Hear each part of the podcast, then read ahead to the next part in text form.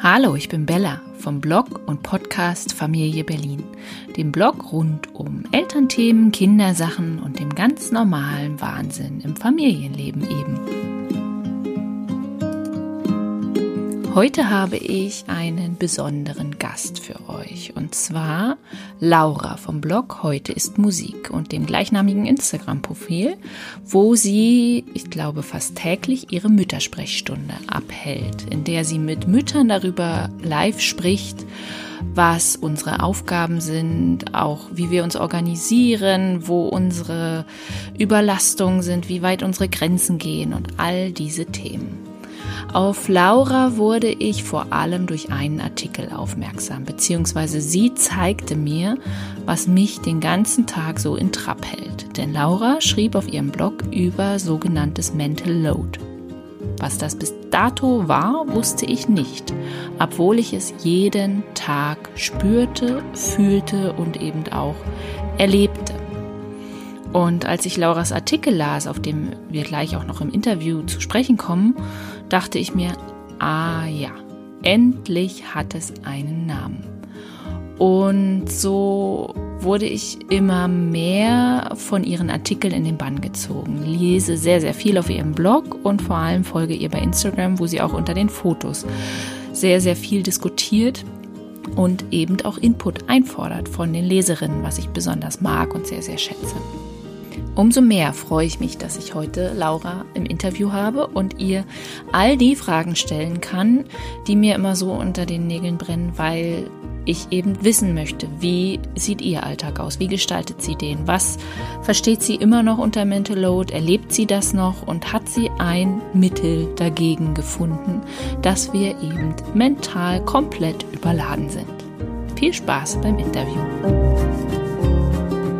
Ich habe heute Laura zu Gast. Laura bloggt auf Heute ist Musik und ich bin auf sie aufmerksam geworden, weil sie eine, einem Sachverhalt, dem ich schon seit Jahren unterliege, einen Namen gegeben hat, nämlich Mental Load.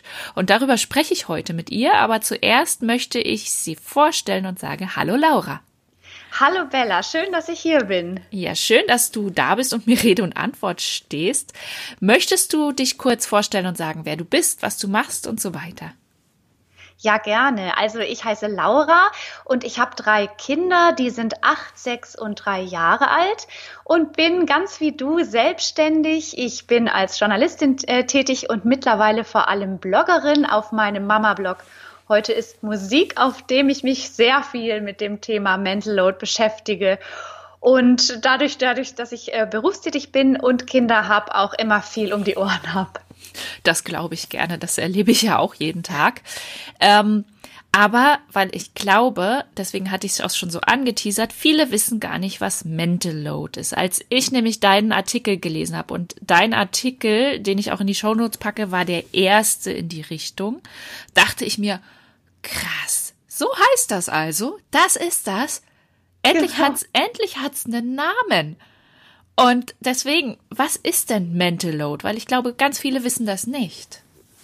Also so wie es äh, dir jetzt mit mir ging, so ging es mir mit einem Text von der Patricia Camarata und die hat das Thema Mental Load aus einem englischen Comic. Den ähm, schicke ich dir noch den Link, dass du den auch noch verlinken kannst. Der ist richtig gut. Und ich lese jetzt mal ganz kurz ihr Zitat dazu vor. Also Mental Load. Im Grunde sagt der Begriff nichts anderes, als dass es neben den sichtbaren Aufgaben im Alltagsleben sehr, sehr viele unsichtbare Aufgaben gibt, die nie explizit genannt werden. Denn dennoch alle so nebenher identifiziert, bedacht, geplant und dann erledigt werden. Und bei mir im Alltag, und da es kennen sich ja alle Eltern und vor allem auch Mütter, die sind ja dann oft zuständig für Kindergeburtstage und Co., sind das so Dinge wie, ich laufe morgens durch die Küche, räume noch auf und dabei fällt mir ein, dass ich noch die Matschhose äh, austauschen muss. Von meiner Tochter, die ist zu klein geworden. Dann fällt mir ein, dass ich dringend noch bei eBay Kleinanzeigen Gummistiefel kaufen muss. Und oh Mist, nächste Woche ist noch der Kindergeburtstag. Ich schreibe mir mal ganz kurz auf, dass ich da noch ein Geschenk besorgen muss. Und ach je, dann sind wir ja noch bei meiner Schwiegermutter eingeladen. Und so, während ich hier gemütlich die Spülmaschine ausräume, fallen mir hunderttausend Sachen ein, an die ich denken muss und für die ich irgendwie zuständig bin ich frage mich dann auch manchmal, wie kam es eigentlich dazu, dass ich, zu all, dass ich für all das zuständig bin. Aber ich bin eben so die meiste Zeit zu Hause. Mein Mann hat einen Vollzeitjob und ich einen Halbtagsjob. Und so habe ich all das zu tun. Und diese Dinge führen dazu, dass ich abends, und das werden auch alle Mütter kennen, dass ich abends total platt bin, mein Kopf sich wie eine Matschbirne anfühlt und jemand dann sagt, warum, was, was war denn heute? Und ich konnte bisher diesen Begriff, ich konnte das dann gar nicht so erklären, aber mit dem Thema Mental Load ist mir einfach klar geworden, dass ich diese ganzen unsichtbaren Aufgaben im Kopf habe, sie auch erledige, die sieht aber niemand und sie sind aber einfach eine ganze Menge Arbeit. Also sind sie ja permanent da. Also eigentlich, ne? Also irgendwo hat man ja, ja, immer im Kopf, ach, ich muss noch, ich muss noch, ich muss noch. Und da ist ja noch das und da ist ja noch das. Aber also es hat ja nicht immer nur was mit Kindern zu tun, sondern auch generell Alltag, wie du schon meintest. Schwiegermutter mhm. besuchen, Geschenk mhm. besorgen. Das hat ja nicht immer nur was mit den Kindern zu tun. Mhm. Ähm, glaubst du, dass Männer das auch haben? Ja, ich, ich glaube schon, dass Männer das auch haben. Ich finde, es ist auch mal ganz schwierig, mal so ne, in diesen Geschlechterrollen zu denken. Ja. Ich merke einfach nur, derjenige, der einfach zu Hause für den Haushalt zuständig ist oder sagen wir mal zum großen Teil für den Haushalt, einfach ganz oft Mütter, die äh, halbtags arbeiten oder gerade in Elternzeit sind, die, die machen eben all das und daran gewöhnen sich dann alle. Also mhm. so wie mein Mann zum Beispiel immer für den Müll zuständig ist und der hat es letzte Woche nicht gemacht, weil er krank war, dann habe ich gedacht, Mist, wieso ist jetzt der Müll nicht äh, weggekommen? Und ganz klar, eigentlich bin ich gewohnt, dass er es macht. Und er ist gewohnt, dass ich den Kühlschrank fülle, dass ich die äh, Kinderklamotten aussortiere. Und das ist so genau der Punkt, bei dem ich oft denke, dass diese Aufgaben und diese Sachen, was das Mental Load betrifft, müssen besser verteilt werden mhm. in, innerhalb der Familie, ganz egal wer es macht, weil nur wenn man es regelmäßig macht, lernt man auch daran zu denken. Und dann schaffen es Männer und Frauen ganz, ganz genau gleich. Gibt es denn Strategien, das besser zu verteilen? Weil ich sag mal, ich hole oder ich bringe äh, die Kinder jeden Morgen und sehe dann zum Beispiel Zettel wie nochmal Gruppenkasse oder Bastelsachen mitbringen oder einen Rucksack für den Ausflug packen und so weiter und so fort. Ich sehe das und pack mir das unbewusst auf meine Agenda. Mein Mann sieht das gar nicht, weil er diesen Zettel halt, äh, weil er an dem Tag nicht die Kinder bringt. Und Gibt es eine Möglichkeit, das zu verteilen? Also äh, wie organisiert ihr euch da? Weil du schon sagst, dein Mann macht immer den Müll, du füllst immer den Kühlschrank. Also gewisse Zuständigkeiten? Genau, gewisse Zuständigkeiten.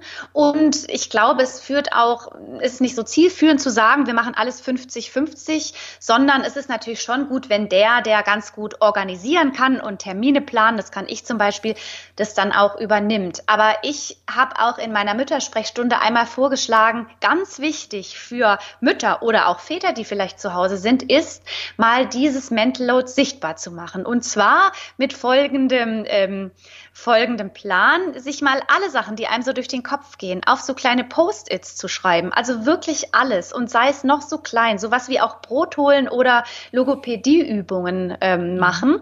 Alles mal aufschreiben und einfach mal auf so ein großes Plakat kleben, damit einfach beide Eltern mal sehen, was es für eine Last ist und in dem das mal sichtbar gemacht wird, kann man dann auch darüber sprechen gemeinsam, wie der, der unter diesem Mental Load besonders leidet, es muss ja nicht immer nur die Frau sein, wie man das dann gerechter aufteilen kann. Und ich merke auch, dass oft Müttern es schwerfällt, gewisse Dinge in gewisse Bereiche abzugeben, also zum Beispiel auch in Sachen Wäsche, dass man dann sagt, ja, aber mein Mann faltet die T-Shirts immer so komisch. Und das ist der Punkt, wo man auch loslassen muss mhm. und sagen, gut, wie wär's denn, wenn du dich um die Wäsche kümmerst? Und wenn dann die T-Shirts anders gefaltet sind, dann müssen das diejenigen auch versuchen abzugeben und zu sagen, ist dann auch völlig in Ordnung. Es kann nicht alles so laufen, wie ich es will. Mein Mann oder meine Frau, die macht es eben auf eine ganz andere Art und Weise. Und dann würde ich schon auch vorschlagen, gewisse Punkte zum Beispiel abzugeben. Ich habe jetzt meinem Mann die Verantwortung für den gesamten Sommerurlaub übergeben und ich habe ihn gebeten, komplett die Logopädieaufgaben mit unserem Sohn zu machen und merke schon, dass dadurch sehr viel von meiner Last ja genommen wurde. Ja, das stimmt. Ja. Aber man muss eben lernen, also zum einen das sichtbar machen. Ich glaube, das ist ganz wichtig, weil gerade wenn ein Partner viel unterwegs ist und nicht, nicht immer da ist, dann sieht man die Dinge natürlich auch nicht. Und wenn man es dann mhm. einmal auf dem Blatt Papier sieht, dann denkt man, wow. Also wirklich mhm. dieses, dieses sichtbar machen. Aber was ich viel wichtiger finde, ist das darüber sprechen. Wie du schon sagst, du hast ihn mhm. einfach darum gebeten, weil sonst würden es viele Menschen nicht tun. Und damit meine ich nicht nur, dass Männer das nicht machen, weil, ne, es war ja schon immer so, sondern mhm. dass auch viele Frauen natürlich dann halt manche Aufgaben auch nicht übernehmen, weil eben Gewohnheiten entstanden sind. Und wenn man ganz klar darum gebeten wird, dann glaube ich, ändert sich schon viel. Also ich finde das drüber sprechen ganz, ganz wichtig und vor allem wahrscheinlich kennen auch alle dieses, dann kommt der eine nach Hause und äh, ich sage es mal einfach wie bei uns, der andere kommt nach Hause und ich gucke ihn an und bin so genervt und mein Kopf ist wie eine Matschbirne und ich sage, warum kommst du so spät und ich hatte heute so einen stressigen Tag? Und wenn er dann sagt, ähm, was war denn los? Und so, dann kann ich gar nicht so richtig sagen, was los war, wenn ich nicht weiß, dass dieser Mental Load auch dazu führt, dass ich so eine Matschbirne mhm. habe. Und ich glaube, äh, in dem man eben diese Aufgaben sichtbar macht, kann man dem anderen viel besser erklären, was so schlimm ist. Und ich äh, versuche das zum Beispiel mit Anton dann zu klären, wenn ich gute Laune habe. Und eben nicht dann, wenn ich sowieso die Matschbirne habe, dann gehe ich lieber einfach raus und sage ihm, ich erzähle es dir später.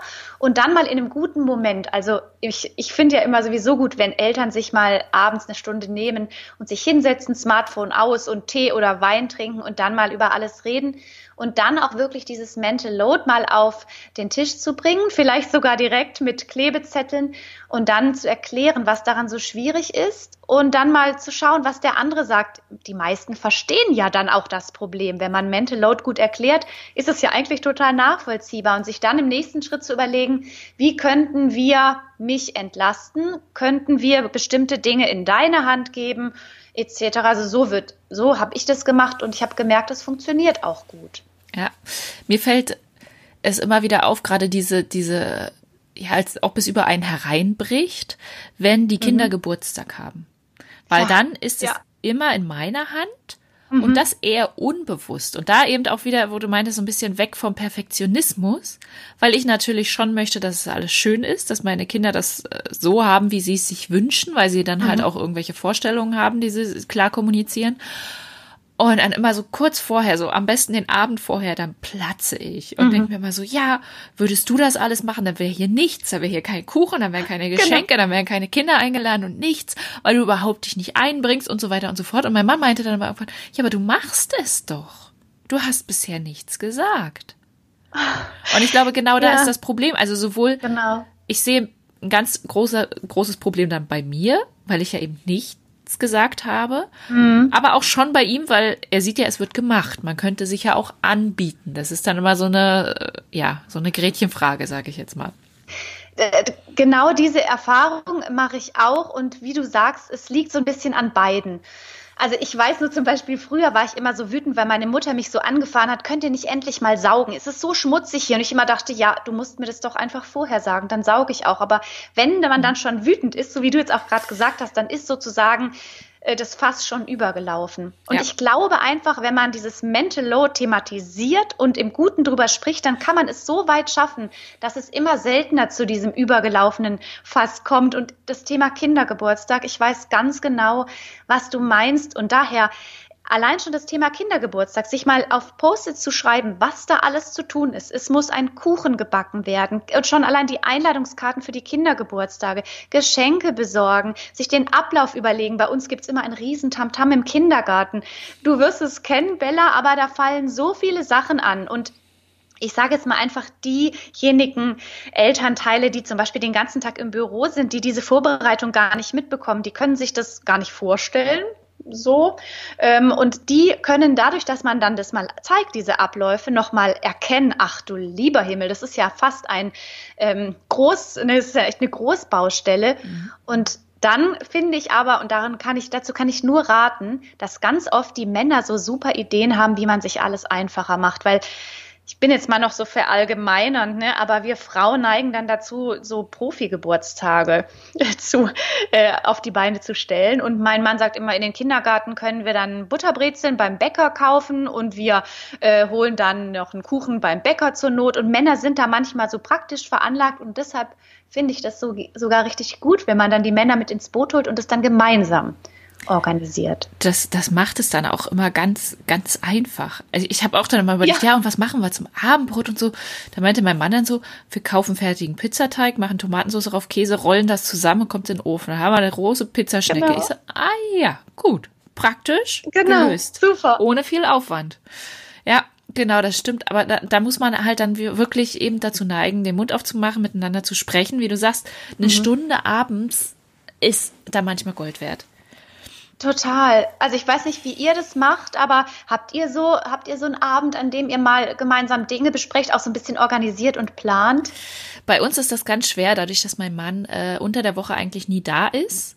Haben wir abends meistens nur die Wochenenden, beziehungsweise er kommt dann äh, manchmal unter der Woche halt abends spät und ist dann natürlich auch irgendwann durch. Aber mhm. was ich jetzt schon entdeckt habe für uns und wirklich sehr zu schätzen weiß, ist, dass wir am Wochenende gerne Freitag oder Samstag die Kinder Abendessen lassen, aber wir essen nicht mit. Ja. Und wir essen dann erst, wenn die Kinder im Bett sind. Entweder bestellen wir uns dann halt irgendwas, was die Kinder eh nicht essen würden.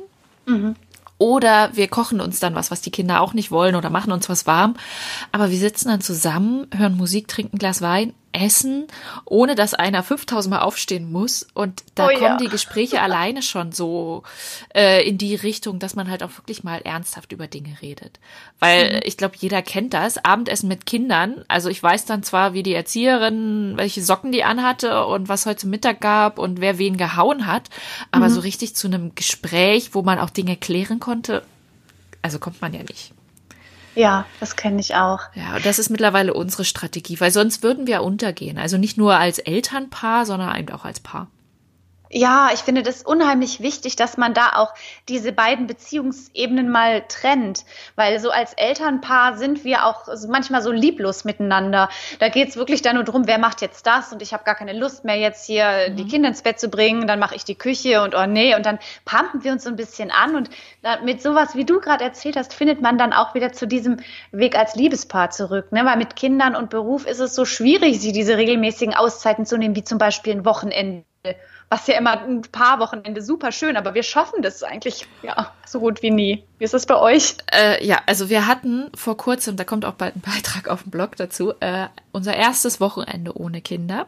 Oh, ja. Die große ist jetzt fünf. Also wir haben seit fünf Jahren das erste Mal ein Wochenende ohne äh, die Kinder gehabt, was aber nicht an uns lag, sondern an meinem Kind. Und das meine ich auch überhaupt nicht vorwurfsvoll, weil sie äh, sich nicht von mir trennen kann oder von uns trennen mhm. kann. Sie hat mhm. ganz, ganz starke Trennungsängste. Wir haben auch bis heute noch Probleme im Kindergarten. Wahrscheinlich mhm. müsste ich dazu mal einen eigenen Podcast machen. Ja, ja. Also sie hat ganz, ganz arge Verlustängste so dass wir sie halt nie äh, dazu gedrängt haben, weil ich mhm. kenne das aus meiner Kindheit, wenn man dazu gezwungen wird, dann kriegt man da so ein kleines Trauma von. Mhm. Und deswegen haben wir halt sehr lange gewartet, um das mit ihr zu thematisieren. Und jetzt war sie endlich bereit dazu, trotz mit, also zwar mit Tränen, aber mhm. äh, kurzen Tränen relativ gefasst und auch wirklich gut, so dass wir sagen konnten, okay, wir können es machen. Während meine Zweijährige, ach, ich bin eine Woche bei Oma und Opa, ja, okay. Das ist der Wurscht, aber die Fünfjährige hat halt große Probleme. Und deswegen mhm. hatten wir jetzt unser erstes Paarwochenende. Das war, äh, wir, wir konnten gar nicht, mein Mann meinte, wir haben so viel geredet wie die letzten fünf Jahre nicht mehr. Oh wow, und du konntest auch also abschalten. Du hast dir nicht den ganzen Tag einen Kopf um deine Tochter gemacht, oder? Äh, sie war bei meiner Mutter und meiner Mama vertraue ich da sehr. Mhm.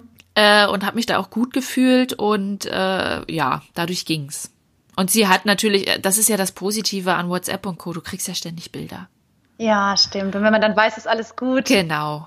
Man muss nicht mehr anrufen, das Telefon klingelt nicht mehr durchs ganze Haus, sondern du kriegst halt einfach mal ein Foto, wie sie auf einem Pferd sitzt oder Fahrrad fährt oder so und dann ist es, ist man auch relativ schnell wieder mental beruhigt, ne?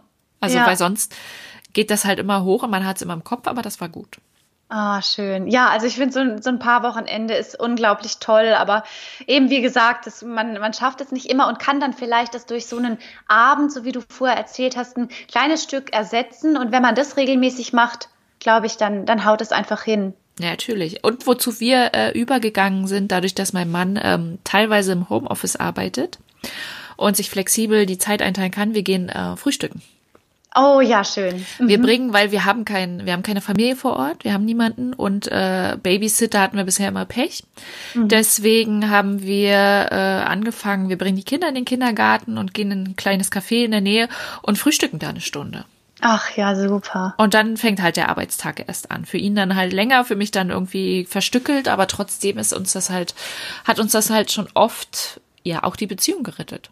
Ja, ja, das, das, das geht mir ganz genauso. Das braucht man auch, diese gemeinsame Zeit, finde ich. Und auch dann wirklich bewusst mal das Telefon ausschalten, weil ja. oft sitzt man ja dann doch abends mit Smartphone auf dem Sofa und dann das ja. Ding wirklich komplett aus, kein Fernseher an und dann noch ein Glas Wein oder was weiß ich in die Hand und dann einfach mal über das sprechen, was einem wichtig ist. Und eben zum Beispiel auch das Thema Mental Load. Genau. Und weil wir da, weil wir da noch mal früher äh, vorher das von hatten, wie ist denn das bei dir? Gibt es bei dir Punkte, die du eigentlich so gerne mal abgeben würdest? Also so Kinderklamotten sortieren oder etwas, was du so furchtbar nervig findest? Oh, ich hasse Wäsche. Ich ja. hasse die Wäsche und das Schlimme ist, mein Mann hasst sie auch. Oh, okay, deswegen, deswegen kommen wir da immer nicht so. Also es stehen ja immer so drei, vier, fünf volle Wäschekörbe rum. Und mhm. mein Mann ist dann immer so dazu geneigt, ah, wir müssen noch einen Wäschekorb kaufen. Sag ich so, nee, es wäre schön, wenn wir die drei, die wir haben, einfach mal leer machen. Ja. Und ich hasse Wäsche einsortieren in die Schränke und gerade bei den Kindern, weil die wachsen so schnell und dann, ich bin jetzt mittlerweile dazu übergegangen, ich sortiere nicht mehr aus, also bei der Gro äh, bei der kleinen schon, aber bei der großen packe ich es einfach nur noch zur Schwester. Das ja, sieht dann manchmal ja. ist sie dann äh, hat der Pulli ein bisschen lange Ärmel, aber trotzdem, weil Wäsche ist für mich wirklich so ein richtig rotes Tuch kann hm. ich, hasse ich. Ich liebe die, ich räume die Küche auf, ich putze auch von mir aus das Bad, ich sauge Staub, aber Wäsche ist, oh, ich hasse es. Ja, aber es ist in diesem Fall dann wirklich blöd, wenn ihr es beides gleichermaßen ja. doof findet. Dann, dann, dann, dann würde ich wirklich nur sagen, soweit es dann möglich ist, doch 50-50 aufteilen, weil man den Mist dann genau. irgendwie. Das ist auch übrigens äh, Teil unserer Dateabende, sage ich jetzt mal übertrieben. Äh, wir machen uns dann zusammen eine Serie an. Also ich kipp die gesamte Wäsche, die sich angesammelt hat, aufs Sofa dann kriegt ja. jeder nur noch eine kleine Ecke, wo er drauf sitzen kann. Und dann machen wir eine Serie an und dann falten wir zusammen Wäsche. Das hört sich total unromantisch an, aber es ist für uns beide, glaube ich, ein guter Weg zu denken, okay, ich mache das jetzt nicht alleine. Und ich finde, das klingt total romantisch, ehrlich gesagt, weil wenn ihr es beide doof findet, dann ist doch wirklich die beste Lösung, es dann wirklich aufzuteilen, es gemeinsam zu machen. Und dann ist man doch hinterher froh. Und ich finde auch dieses Gemeinschaftsgefühl entwickelt sich dadurch dann. Ich, ich merke zum Beispiel, indem ich ähm, meinem, meinem Mann dieses Mental Load Problem klar gemacht habe und er jetzt viel mehr eingebunden ist, fühle ich mich viel zufriedener, weil ich einfach merke, ich bin nicht mehr diejenige, die alles machen muss. Und genauso, wenn man dann gemeinsam die Wäsche gefaltet hat, fühlt es sich so an wie Teamwork. Und das ist total romantisch, weil man dann einfach weiß, der andere schätzt, was man tut. Ne? Mhm. Gerade beim Thema Mental Load und weiß und packt mit an. Und das ist, finde ich, immer vor allem das Ding, dass man mit diesen ganzen Mental Load Sachen macht und Aufgaben hat, die aber kein anderer sieht. Das hatte die Patricia in diesem schönen Zitat auch nochmal gesagt. Und ich finde immer, dass das einen mürbe macht, wenn man Arbeit verrichtet, die keiner sieht. Und mit der Hausarbeit ist es nun mal so, keiner sieht, wie oft wir die Spülmaschine ausgeräumt mhm. haben. Und das macht dann traurig, sauer und wütend. Und ich finde, da muss man ansetzen. Nicht nur da, also es geht nicht, glaube ich, nicht nur darum, dass es andere sehen, sondern dass man das selber auch mal wahrnimmt. Ich unterbreche das Gespräch für eine ganz kurze Werbepause. Denn dieser Podcast wird euch präsentiert von Water Wipes.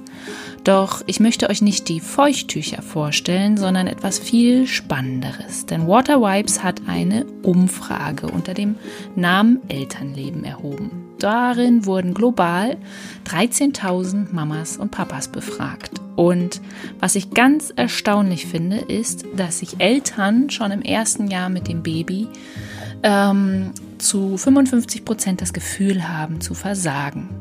Das sind für mich erschreckende Zahlen, denn über die Hälfte ist der Meinung, sie sind keine guten Eltern bzw. sie versagen als Eltern. Und vor allem die Ursachen finde ich spannend, denn da sind nicht nur Erziehungsratgeber dabei, sondern vor allem auch die Bilder in den sozialen Medien, denen Unehrlichkeit unterstellt wird.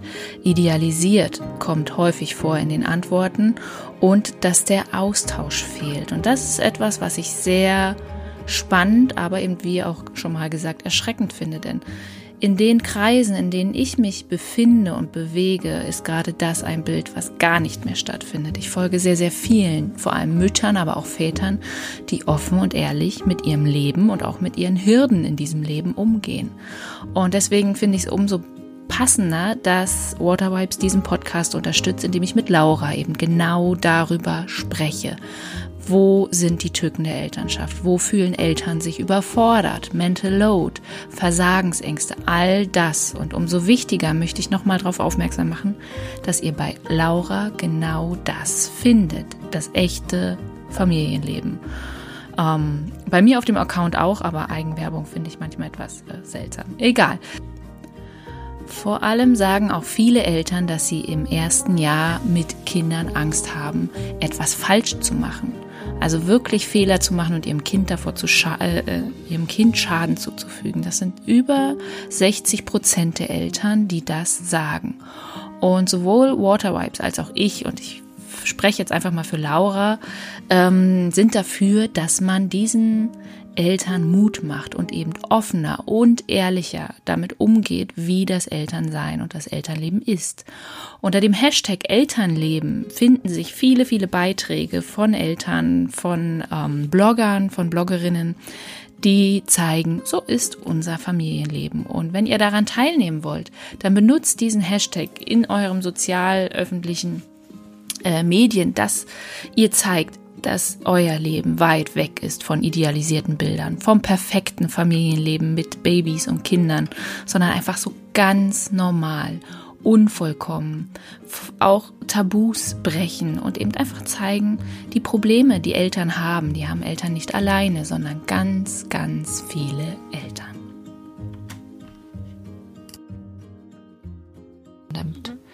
Also wenn ich abends dann auf dem Sofa sitze und ich sag mal, ich spreche jetzt in Arbeitssachen, dadurch, dass du ja auch nicht angestellt bist und der Chef mal sagt, hey, gut gemacht oder du hast äh, die Präsentation toll gehalten. Ne? Also man kriegt ja relativ wenig Feedback und so ist es ja im Haushalt und im Familienleben auch. Und dann setzt man sich halt abends, abends mal hin und sagt, okay, ich habe heute zweimal die Spülmaschine ausgeräumt, ich habe heute drei Waschmaschinen gemacht, ich habe heute fünf Texte geschrieben und drei Kooperationen koordiniert. Ich habe das echt gut gemacht. Und das muss man lernen. Und ich glaube, das verringert auch so ein bisschen äh, diesen Druck. Ja, ja. Weil es wird nicht sichtbar sein. Das ist so ein bisschen, äh, ja, wie, äh, keine Ahnung, wenn mir der Fuß wehtut, das sieht ja auch niemand.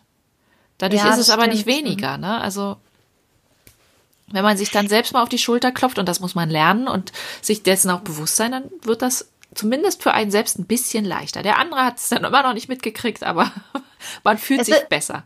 Es ist so ein bisschen so wie mit dieser eigenen inneren Schönheit. Ne? Solange man sich selbst im Spiegel ähm, immer so mit, mit so kritisch anschaut und sich mal überlegt, die Nase gefällt mir nicht und das und das, ne, solange ähm, gibt es auch diese innere Schönheit viel weniger, als wenn man sagt, ich bin zufrieden mit mir, ich akzeptiere mich so, wie ich bin. Also es ist schwer dahin zu kommen, sicherlich, aber man sieht sich so, wie man ist. Und dann gibt es auf einmal diese innere Schönheit, die noch viel hübscher ist als die perfekteste Nase. Und vermutlich ist es auch so, wie du das gerade gesagt hast, dass man einfach mal äh, ähm, anerkennt, was man selber macht und, und selber stolz auf sich ist. Und ich glaube, dadurch kommt nicht die Zufriedenheit von alleine so nicht, aber das ist wahrscheinlich der erste und wichtigste Schritt. Und du beschäftigst dich ja ganz viel mit diesem Thema äh, Selbstliebe und einfach mal das, ja, die, den Fokus auf sich selbst zu richten. Genau, und weil am Ende äh, diese Motivation, es gibt ja auch die, äh, in ganz vielen Coachings so, so extrinsische und intrinsische Motivation, ne? Und mhm. ganz viel kommt von uns selbst, sowohl Motivation als auch Anerkennung.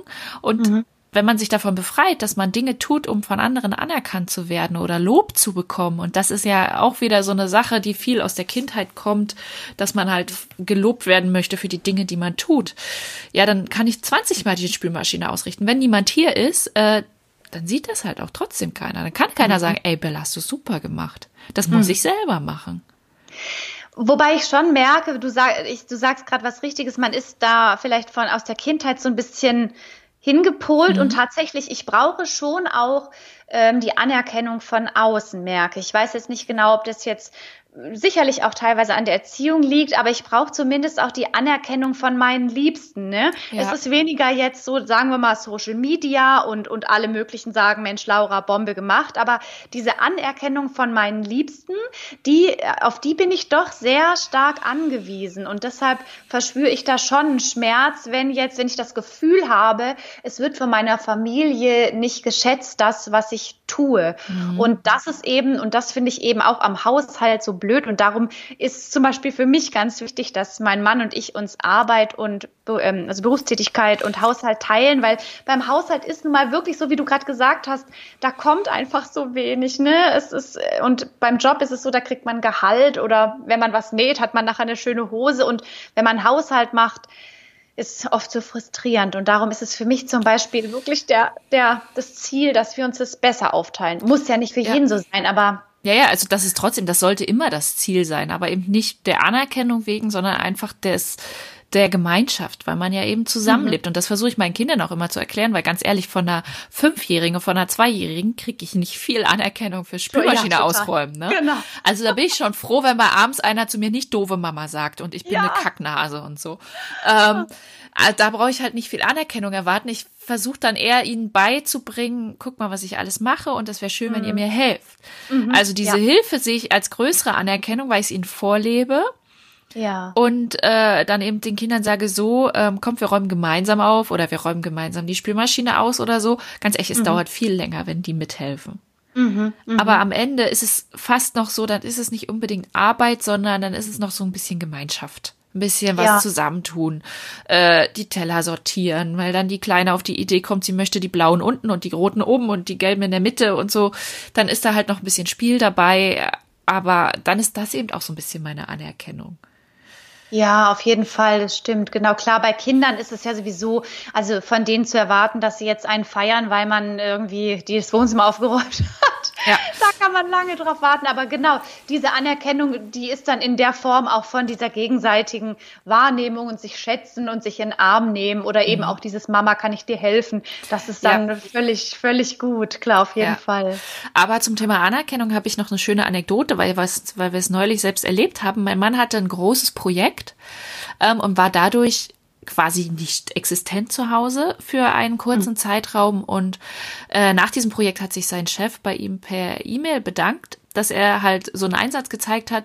Aber er ist sich bewusst, dass dieser Einsatz nicht ohne seine Familie möglich war. Oh, und toll. hat sich mhm. quasi bei mir und bei den Kindern bedankt dafür, dass ähm, wir, mein Mann, da unterstützt haben und dass das trotz, dass das gerade deswegen auch ein Gemeinschaftswerk ist. Und das stimmt, ja. das war mir gar nicht bewusst in dem Maße und mein Mann auch gar nicht, aber da hat jemand ja. von ganz außen gesehen, was das für eine Leistung ist.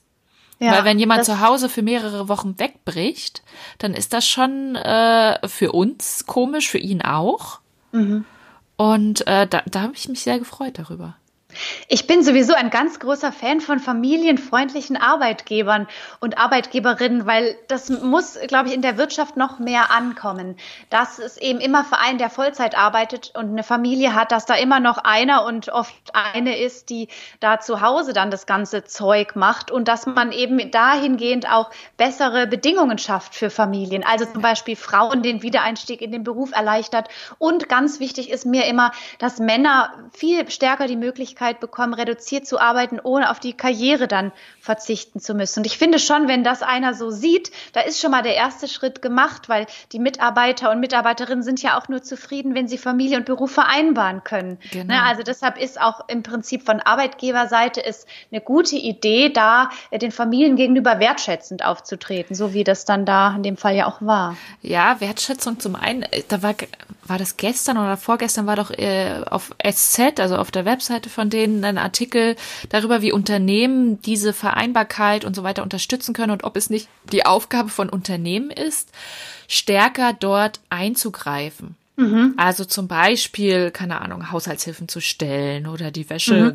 also Wäscheservices oder was auch immer. Das sind jetzt recht banale Beispiele und ich frage mich halt immer, wie groß ist es die Aufgabe der Unternehmen, wirklich aktiv dabei zu sein, weil es würde mir jetzt nicht helfen, wenn mir mein Unternehmen äh, auferlegt, wer meine Wäsche macht, aber grundsätzlich, wenn man halt Zugeständnisse bekommt, eben nicht mehr 40 Stunden Woche oder so, weil ja gerade das Erkennen, dass eben nach einem 40-Stunden-Job die Arbeit ja nicht vorbei ist.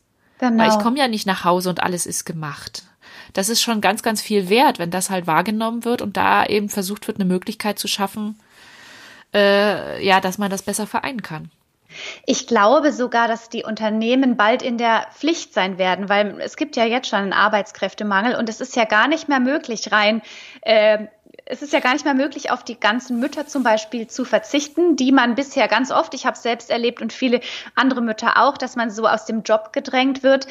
Und der Fachkräftemangel wird da einiges zu tun. Und so wie du heute schon mal erzählt hast, dass äh, deine Mutter ein, äh, ein Kandidaten beim Vorstellungsgespräch hatte oder, oder sogar schon eingestellt, der nur 30 Stunden arbeiten will. Und ich denke, äh, die Unternehmen werden noch sehen, dass sie, dass sie familienfreundliche Bedingungen schaffen müssen oder auch natürlich für ähm, Leute, die jetzt keine Kinder haben, aber zum Beispiel Angehörige pflegen. Also ich denke, da geht da geht es immer mehr hin, dass man einfach Bedingungen schaffen muss, dass die Menschen zufriedener sind. Und zufriedener genau. sind sie natürlich vor allem dann, wenn sie mehr Zeit haben, um für ihre Familie da zu sein oder vielleicht mal ein Sabbatical zu nehmen. Also ich hoffe, dass die Unternehmen da einfach in der Pflicht sind und sich dahingehend dann auch für Familien eben nochmal ja, verändern. Ja, ich glaube, das ist generell also natürlich versuchen wir mit unserer Brille immer das auf Familien zu beziehen, aber ich sehe es halt auch äh, bei jüngeren Familienmitgliedern oder so, es ist eher dieser dieses, diese Lebensvereinbarung. Viele wollen gar nicht mhm. mehr arbeiten, weil, weil sie sich fragen, warum muss ich denn noch mehr Stunden arbeiten? Mhm. Also klar, für mehr Geld, das ist immer eine Motivation, aber das darf nicht die alleinige Motivation sein. Und Unternehmen merken, dass sie da jetzt auch an ihre Grenzen stoßen. Klar kann man immer mehr Geld ja. bezahlen und noch ein Auto oben rauf und ein Handy und was weiß ich nicht alles. Aber ist es das, was die Menschen noch mittlerweile antreibt? Manchmal oder ganz oft habe ich den Eindruck, die Menschen treibt eher an, mal einfach eine Stunde in Ruhe im Park zu sitzen und nichts zu tun. Mhm, ja. Und das kann auch der Grund sein, warum sie weniger arbeiten wollen, weil sie einfach mal eine Stunde nichts machen wollen. Eben ja, nicht noch ja. mehr, noch mehr, noch mehr, noch mehr Geld, noch mehr Arbeitszeit, noch mehr, weiß ich was, Leistung, sondern ja. einfach mal weniger. Und das war äh, wahrscheinlich auch der Grund, weswegen derjenige, der sich bei meiner Mutter beworben hat und nur 30 Stunden arbeiten wollte, einfach mal ein Hobby hat. Also ja. ne, es geht ja nicht darum, dass man in der Freizeit noch mehr leistet. Das ist immer was, wovon, wovon man sich so ein bisschen befreien muss. Ja, ja, es ist so eine, es ist so eine Leistungsgesellschaft ja, und das bekommen ja auch die Kinder oft in Schulen, ja. schon in, in der Grundschule zu spüren. Und ja, ich, ich schätze aber auch wirklich, dass es sich ändert. Also, dass, dass wir Eltern mehr Bewusstsein dafür bekommen, wie wichtig die Zeit ist, das unseren Kindern mitgeben. Aber wie du sagst, auch Menschen, die jetzt nicht unbedingt Kinder haben, dass sie sagen, du hast es heute auch schon so schön gesagt, wenn man mal irgendwann ähm, stirbt, dann guckt man auf sein Leben zurück und überlegt sich sicher niemals, ähm, hätte ich nur noch mehr gearbeitet und mehr geackert und mehr genau. Gas gegeben, sondern hätte ich mal lieber Zeiten genossen, in denen es mir gut ging, in denen ich mit meinen Lieben zusammen war, wer auch immer das sein soll. Und ja, also das finde ich, finde ich total wichtig. Und ich sehe schon auch in, in so in Zeitungen, auch in der SZ ganz viel. Es wird auch hingewiesen auf andere Länder, in denen schon die 40-Stunden-Woche gar nicht mehr normal ist und in denen ähm, die Zufriedenheit steigt und gleichzeitig die Arbeitsleistung gleich bleibt, weil man arbeitet 40 Stunden und wie viel davon sitzt man doch relativ belämmert irgendwo rum oder quatscht mit der Kollegin, weil einem alles zu viel wird. Also ja, es ist so oft so vertane Zeit, finde ich. Total. Und dann halt auch, warum, warum müssen Menschen noch so viel arbeiten? Ne? Also warum, warum ist die 40-Stunden-Woche quasi das, was Menschen erstreben? Ja, wegen Geld, aber häufig ist ja dann mhm. die Frage, wo liegen die Kosten? Warum muss man so viel Geld verdienen? Und dann fängt es ja an, Betreuungskosten, äh, Kita-Gebühren, mhm. Hortgebühren, ganz, ganz viel. Eine Freundin von mir, die muss halt so viel arbeiten, weil sie sich sonst den Kindergarten nicht leisten können. Ja, mhm. Und es gibt ja sogar Eltern, die müssen auch noch zwei Jobs annehmen. Das finde ich ja immer das Allertraurigste, ne? weil oft ist es so ein Gespräch, wie viel soll man arbeiten und können wir nicht alle reduzieren und dass es so viele Eltern gibt, auch Alleinerziehende, die einfach diese Frage sich gar nicht stellen können, weil sie arbeiten und arbeiten, eventuell sogar noch zwei Jobs haben. Und da frage ich mich dann immer, das sind einfach furchtbare Bedingungen für Familien und die auch für mich daher kommen, wie du gerade sagst, hohe Betreuungsgebühren. In manchen Städten sind die ja horrend hoch und die Mieten, also im Raum Stuttgart, Berlin. Ich weiß, bei euch sieht es auch nicht viel besser aus. Wie sollen da Familien noch die Zeit für sich finden? Und das ist, finde ich, auch ein ganz wichtiger Punkt. Und das, also wie schafft man es, die Familie, wie, wie schafft man es alles unter einen Hut zu bekommen, wenn man dann wirklich so viel arbeiten muss und Geldsorgen hat? Ich glaube, das ist dann wirklich, da ist der Burnout dann vorprogrammiert. Total. Und das ist auch ein Punkt, da fällt mir jetzt gerade ein, der mir so ein bisschen damals gefehlt hat in der Definition von Mental Load, weil mhm. Mental Load sind in meinen Augen nicht nur die Aufgaben, die man hat, die nicht gesehen werden, sondern auch die Sorgen. Mhm. Eben, mhm. habe ich genug Geld, um den Ausflug für meine Kinder zu bezahlen? Kann ich die nächste Größe äh, Schuhe kaufen oder muss ich die bei eBay äh, gebraucht kaufen? Und äh, bin ich lang genug gesund oder kriege ich einen Schulplatz oder kriege ich dann den Kita-Platz, den wir so sehr brauchen? Werde ich befördert? Werde ich entlassen? Also all diese Sorgen, die spielen da, finde ich, auch noch immens rein, weil der Kopf immer beschäftigt ist. Sei es mit Aufgaben, ja. die zu erledigen sind oder eben mit Dingen, die unsicher sind oder wovor man Angst hat und so weiter, die halt auch nicht weniger werden für Familien. Also du sagst ja, ja selber, ja. du hast das durch als ähm, Arbeitnehmerin, dass du im, Familie, äh, im Unternehmen halt nicht mehr weiterkamst oder fortbeschäftigt mhm. wurdest. Und äh, ich kenne genug in meinem Umfeld, die das auch erlebt haben, nach der Elternzeit nicht, nicht weiter beschäftigt, entlassen, was auch immer. Und das sorgt ja nochmal im mentalen Bereich nochmal eine Schippe rauf. Ja, immer total, wieder, immer klar. wieder, immer wieder. Also eigentlich müsste unser Kopf platzen. Ja, vor allem, wenn es dann um so existenzielle Dinge geht, ja. ne, wie den Verlust des Arbeitsplatzes oder wenn jemand krank wird. Und da möchte ich auch nochmal darauf hinweisen, dass eben oft derjenige, der eben sehr viel Arbeit zu Hause macht, auch viel Kinderbetreuung übernimmt, ganz auch ganz oft auch diese Sorgen, diese Kindersorgen mit sich rumträgt. Ja. Also zum Beispiel, wenn ein Kind Streit hat im Kindergarten, in der Schule oder wenn man sich Sorgen macht um die Noten, wenn man sich Sorgen macht, ähm, seien es so kleine Lappalien wie Kieferorthopädische Geschichten oder aber auch tatsächlich dann größere Krankheiten, auch dieses ständige zum Arzt gehen. Und ich sage jetzt mal, jemand, der für die Arzttermine zuständig ist, der muss beim Kinderarzt anrufen. Und Bella, du kennst es vielleicht auch, bis man da erstmal durchgekommen ist. Ich da muss man den Kalender zücken. Ja. Man muss einen Termin hinkriegen, zu dem man kann. Dann muss man überlegen, was muss, da muss man dafür das Arbeiten ausfallen lassen oder das anders, anderweitig koordinieren. Da muss man da hinkommen, eventuell ja. die Geschwisterkinder mitnehmen. Allein schon so ein Kinderarzttermin hat so einen Rattenschwanz und im Kalender steht einfach nur, Jimmy muss zur U9 und alles andere steht da nicht. Aber Mental Load bedeutet mhm. dann eben all genau. das. Eventuell ein Arzt, der sagt, oh, da stimmt aber was nicht mit dem Kind. Ja. Die Sorgen macht sich dann bleibe jetzt nochmal bei diesem Schema Mutter, das, die macht sich dann die Mutter und das ist einfach echt extrem viel. Und so wie du gesagt hast, nicht nur Aufgaben, sondern auch Sorgen, die dann mhm. beim Mental Load dazukommen. Ja, und die gesamte Organisation und in dem Fall auch Belastung. Ich habe, wie du meintest, da muss man die Geschwisterkinder mitnehmen. Wir haben immer einmal die Woche Musikschule mit unserer Großen und meistens macht dann in der Zeit, äh, passt die Kleine, äh, passt meine Mutter auf die Kleine auf. Mhm. Ging jetzt nicht, weil sie im Urlaub war, sprich, ich war dann gestern mit zwei Kindern zur Musikschule. Erstmal mit beiden Kindern in die volle Bahn zur Feierabendzeit, dann bis zur Musikschule. Dann will einer nicht mehr laufen, der nächste will nicht mehr laufen. Einer entdeckt einen Feuerkäfer, da ist ein Schmetterling und so weiter. Ne? Ehe man dann schweißgebadet in der Musikschule ankommt, muss man dann dafür sorgen, dass die Zweijährige 45 Minuten die Finger von allen Instrumenten lässt ja. und bitte nichts kaputt macht und auch nicht so laut ist, weil dann alle Kinder nicht mehr den Takt halten können und auch jetzt bitte kein Wutanfall. Und ich war einfach nur fertig. Nach ja. am Ende zwei Stunden Stunden inklusive Reisezeit, also hin und zurück und allem.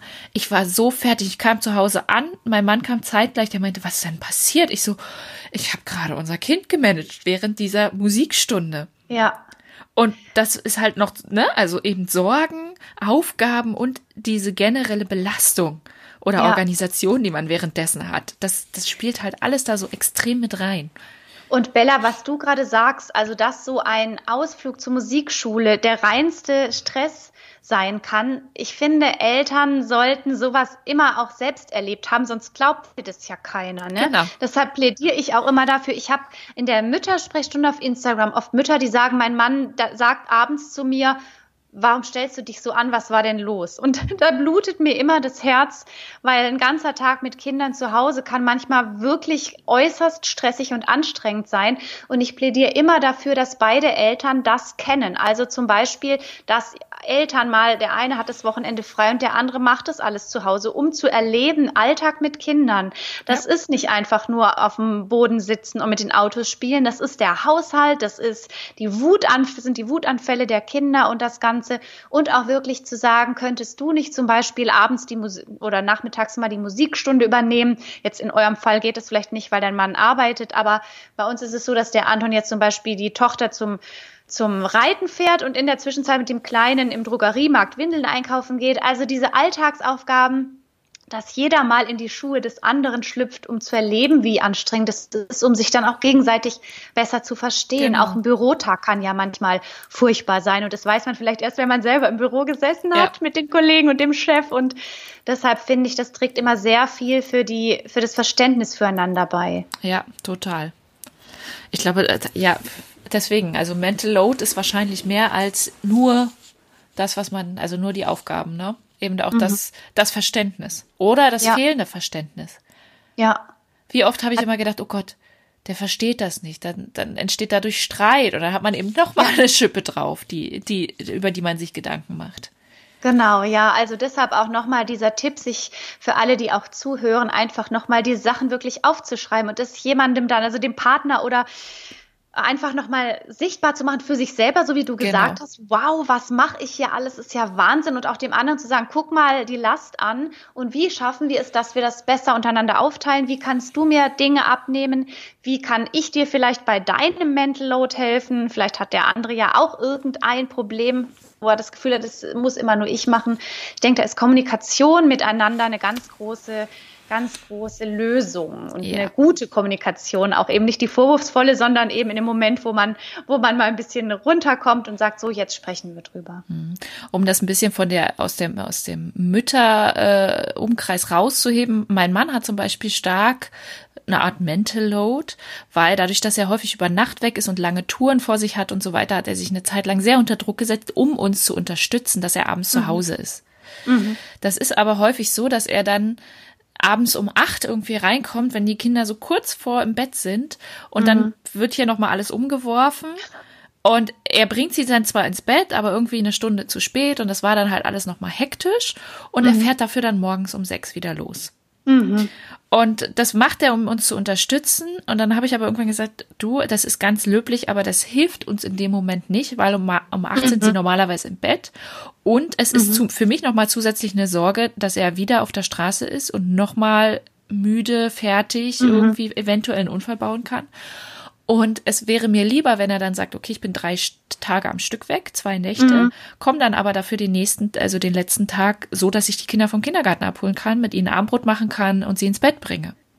Ja, und dann sind die Bedürfnisse von allen eigentlich besser erfüllt, als genau. wenn man genau. jetzt auf Teufel komm raus sagt, ich will aber, dass du abends da bist. Genau, genau. Da muss man halt gucken, dass es eben auch, also für ihn war das eine wahnsinnige Anstrengung, seine Tage so zu planen, dass er dann abends wieder hier ist. Und mhm. teilweise hat er seine Termine kürzer geplant, um dann irgendwie drei Stunden in unsere Richtung zu fahren. Dann war er um neun, um zehn hier. Naja, davon haben die Kinder nichts. Mhm. Das ist für uns als Paar auch keine Qualitätszeit mehr, weil er einfach müde ist. Ja.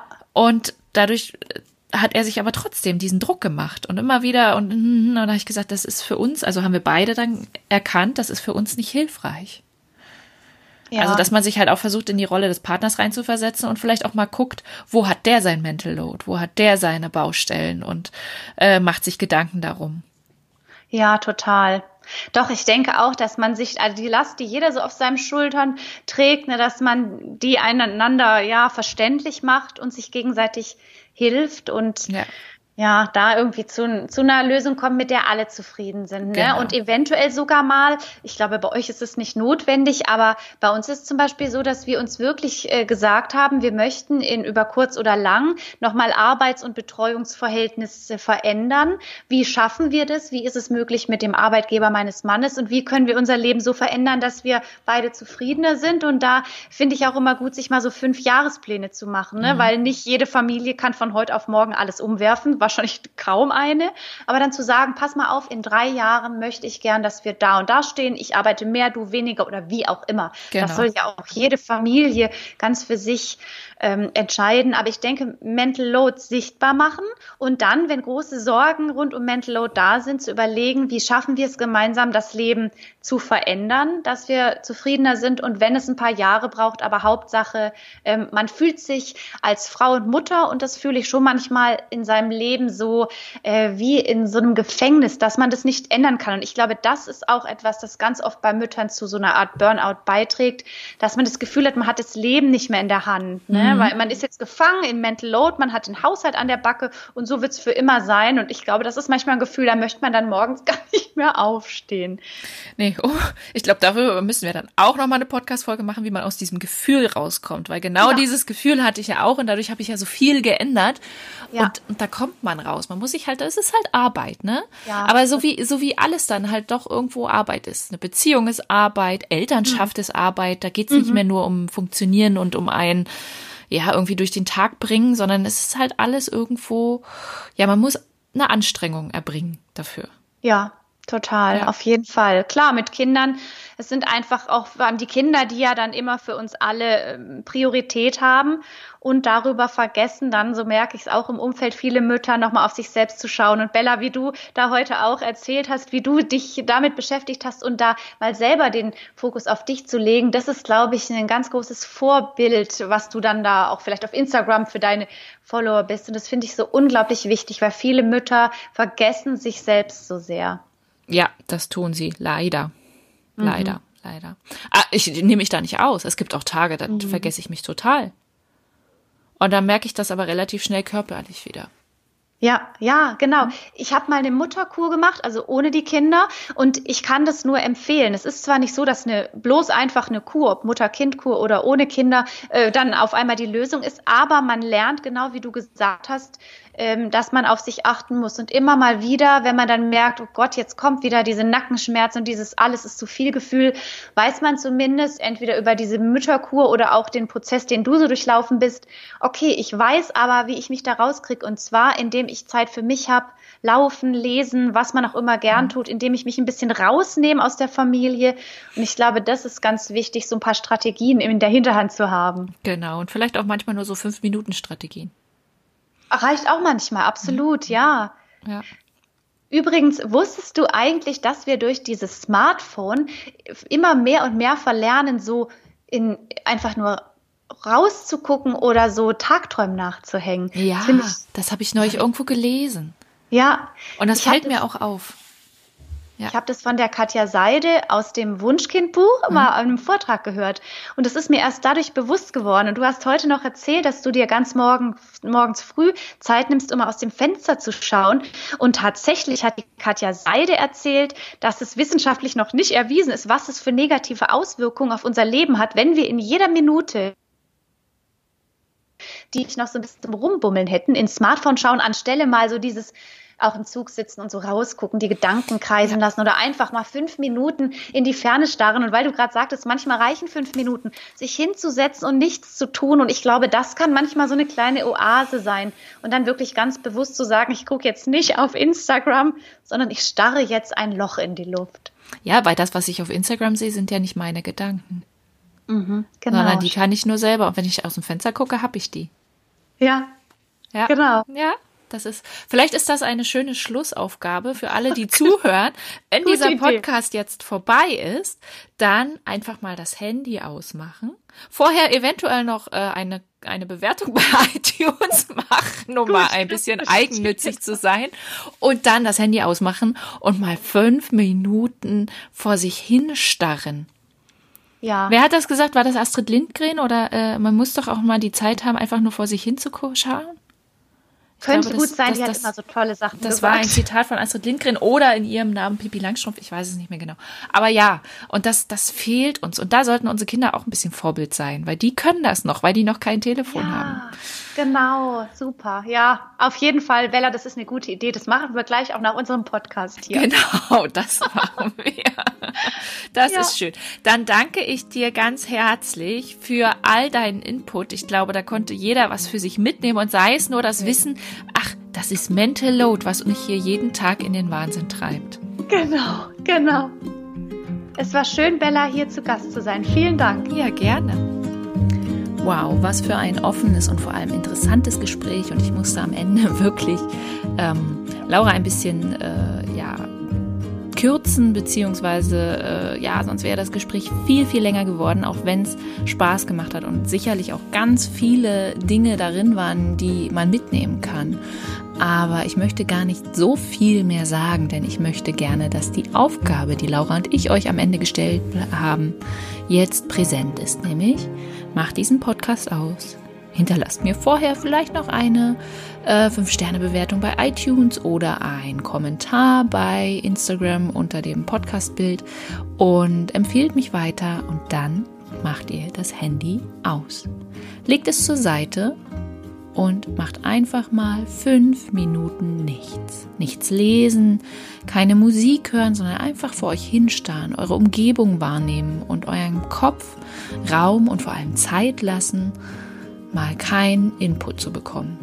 Die Aufgabe ist natürlich nur, wenn eure Kinder gerade nicht in der Nähe sind, weil sonst glaube ich, wäre sie relativ sinnlos und würde euch im Zweifel sogar noch ein bisschen in den Wahnsinn treiben. Das möchten wir natürlich nicht. Wie gesagt, ich freue mich, dass ihr zugehört habt und äh, folgt gern mir und auch Laura auf Instagram. Ich packe euch alle äh, Accounts und Links und so weiter in die Show Notes und sage wie immer bis bald.